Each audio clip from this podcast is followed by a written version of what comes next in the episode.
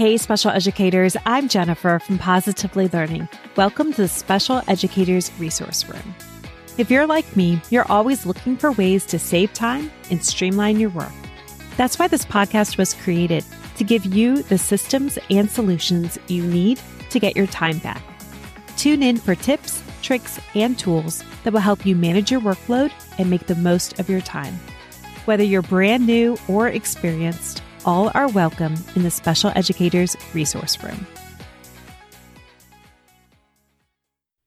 Life happens, visuals help.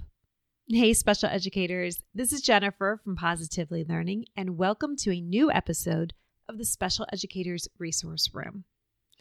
Have you ever heard that phrase? I literally laughed out loud the first time I saw it. I think it was on a t shirt. This episode is devoted to using visuals in the special education setting.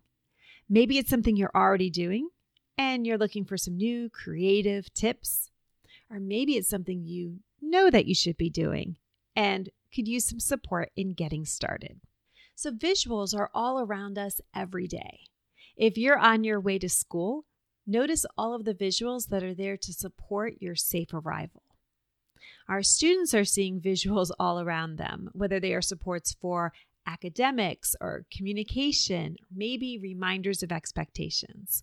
For this episode, we're going to be focusing in on behavior visual cue cards. So, when a student does need a quick reminder, it's so helpful to have these visual cues that are easy to access and ready to go.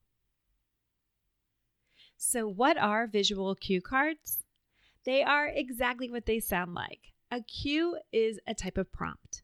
So, a visual cue could be a card that has a picture or a graphic, and they're used to prompt students who may need that extra support. So, the use of visuals is a really simple way to provide those extra reminders or prompts without using your voice. And this is really important to me. I was always looking for ways to balance out that teacher talk ratio which means I was always looking for ways to reduce my teacher talk and increase my students' talk, whether it was the use of turn and talks or accountable talk or whatever is appropriate for your students. I think back to my first few years where I was talking all the time. Think about the first days of school. Don't you feel like you're talking so much?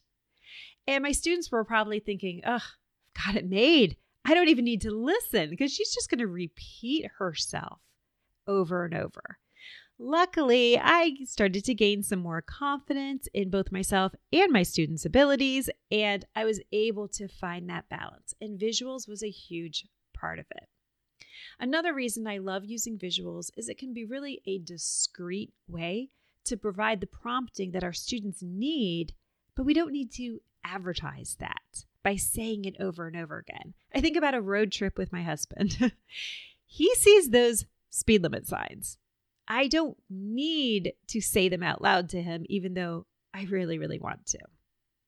All right, so what type of visual cues can you use? Well, this is the best part about visual cues. You can customize them really easily.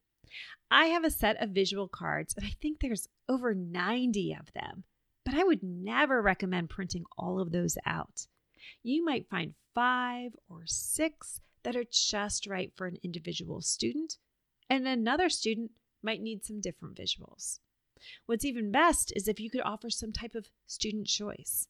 So, some common visuals that I've used for behavior support are a thumbs up or thumbs down to give some quick feedback. Or maybe it's a smiley face and an unhappy face. Your student can choose. Or maybe it's visuals that are walking through a sequence, like washing your hands or lining up or cleaning up your space. Maybe there are some visuals for raising your hand. Oh, a popular one is a stop sign and also the pause button. So there's so many different types of visuals. It's really going to depend on what's going to support your student. You can always start off with a few more and then fade them as your student gains that skill. So, how do we use these visual cue cards in the classroom setting? I'm going to be sharing a few ideas and I'm saving my favorite one for the end.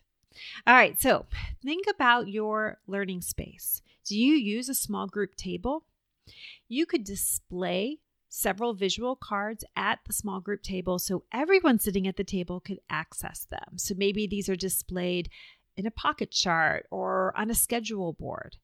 And you could discreetly point to an individual picture card as needed. So students are going to be able to see them throughout the small group session as a great reminder. But then you also could use them to provide some positive feedback, immediate feedback, such as pointing to a smiley face or a thumbs up card. Another idea is to use them with individual students by laminating and taping them to wherever a student is doing independent work. So maybe that's at their table or a desk, or maybe it's at centers or stations. So if students are struggling with some behaviors and would benefit from the prompts, you could put these on their desk as both a support and as a reinforcer, maybe even a first then chart. This is really helpful if students are traveling, maybe moving into the inclusion classroom setting. They can still have the visual reminders that support them, but it's done in a very discreet manner. Another idea is using these visuals as a type of communication board. Think of a adapted book. And when you prepare an adapted book, you could do the same thing with these visual cards by preparing them with adhesive like Velcro on the back. This is really helpful if it's something that you're supporting that has a lot of change, like schedule changes or transitions, and you need to move the cards around. A communication board is a great way to use these visuals. All right, the next one I love so much. It is so effective. It's supplying the same visual supports to all sports staff that's working with your students. So, paraprofessionals would have their own set of visuals. And these visuals would be the same ones you have. So that student is getting that same message from everyone. How beneficial would that be? Now, quick side note I was very, very lucky. Many years that I was teaching, I was in a position where I inherited students on my caseload that came from a previous special educator, and she was so good. She was amazing. You're probably going to hear me reference her a lot in this podcast, and someday I hope she hears this.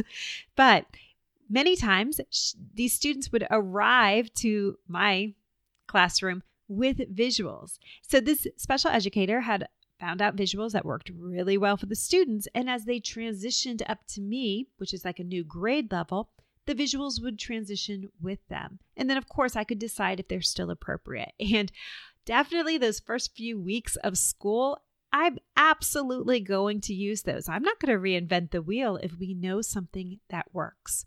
And think about how beneficial that is for my students to see something familiar.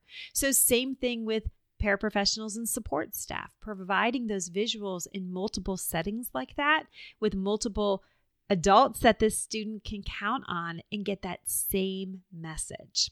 All right, we're up to my favorite one. And now I feel a little bit silly because it's so simple. I loved using this one because it was really effective. My students loved it, but also it was really easy. So I'm using visuals with a student, say that we have five or six visual cards. I loved to store them on a book ring something where students could flip the cards, or I could flip the cards, or maybe a paraprofessional is flipping the cards. I don't know what it is about flipping cards, but my students absolutely loved it. So think of it this way if you had a calming strategy routine, Maybe you knew that your student really responded to two different calming strategies. You could have a visual for one and a visual for the other, and you could sequence these cards on this book ring where you're just flipping the cards and walking through choosing and using a calming strategy. And then the last card could be like a high five card, something that would show them, like, provide them feedback, like, great, you used your strategy, you're ready. So that's what we used them for. And it was very teacher directed at the beginning, but then soon my students could just use these cards also on their own. So, if you don't want to use a book ring because maybe students are going to open them or that might be a distraction, another idea is a lanyard. If you had the lanyard on, whether it was the book ring that was snapped on so you could flip the cards, or you could even just have like a two sided visual in that lanyard, like the ID card version, where you could have like a stop and a go or happy and unhappy, or, you know, you get the idea, whatever's appropriate for your students. So, visuals are versatile tools. You can use them in multiple ways with multiple students. I can't wait to hear how you're going to use them first. I would be so honored if you could share this podcast with another special educator and hit subscribe. I also want to share with you that I have a blog post all about using visual cues, and I'll be sure to add the link in the show notes. If you check out the show notes, you'll see the link to the blog post with more details and picture examples. Until next time, thanks for visiting the Special Educators Resource Room.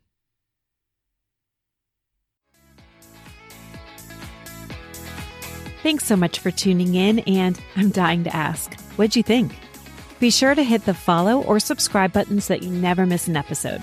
You can find the show notes and links for everything mentioned in this episode at positivelylearningblog.com. See you next week for more special education solutions.